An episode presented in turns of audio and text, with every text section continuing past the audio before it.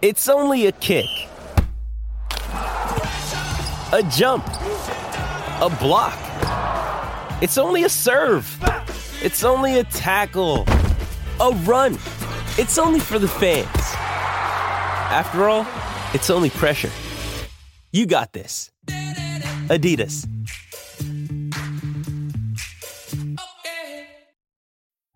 Sign up to The Economist for in depth curated expert analysis of world events and topics ranging from business and culture to science and technology. You'll get the weekly digital edition, online only articles, curated newsletters on politics, the markets, science, culture, and China, and full access to The Economist Podcast Plus. The Economist is independent journalism for independent thinking. Go to economist.com and get your first month free. Welcome back, friends and neighbors. Today is Tuesday, May 30th, 2023. On this date in 1965, Vivian Malone of Mobile became the first black student to graduate from the University of Alabama. Let's talk about competing highway projects, space industry expansion, and a big old billfish. My name's Ike Morgan, and we're down in Alabama.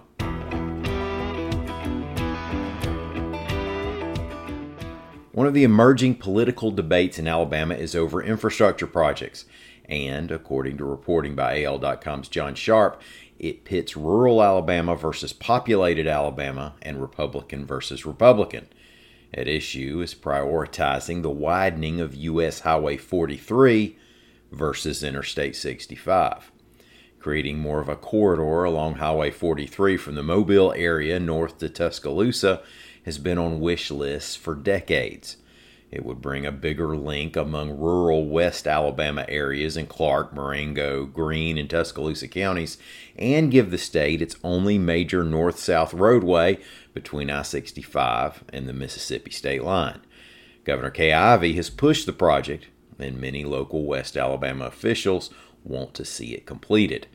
Thomasville Mayor Sheldon Day said some construction on 43 has already shown industrial potential. Quote, it will, at the very least, give us a chance to compete for those projects that have been out of our reach for generations, end quote. However, 43 gets a small fraction of the traffic that I 65 does.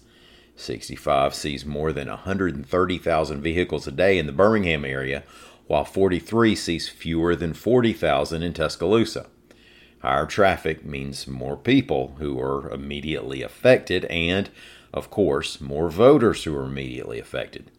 While Ivey is term limited, Lieutenant Governor Will Ainsworth may have a run at governor in his future, and he's been a vocal supporter of prioritizing I 65 widening, specifically to give it at least six lanes from the Tennessee state line all the way to Mobile.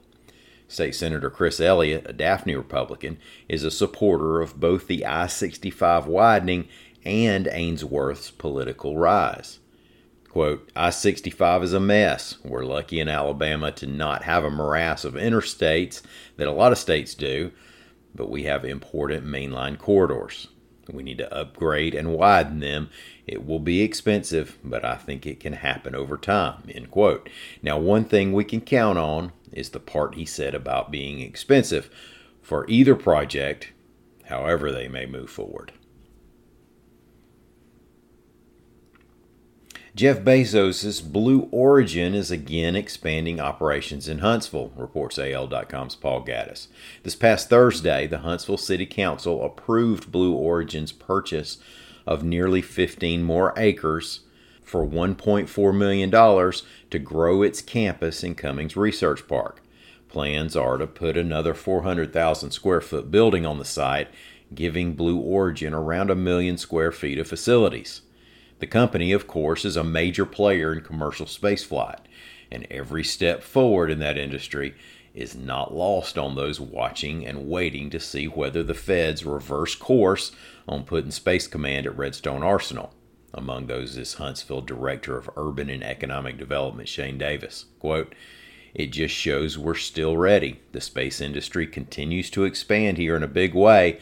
The workforce is here.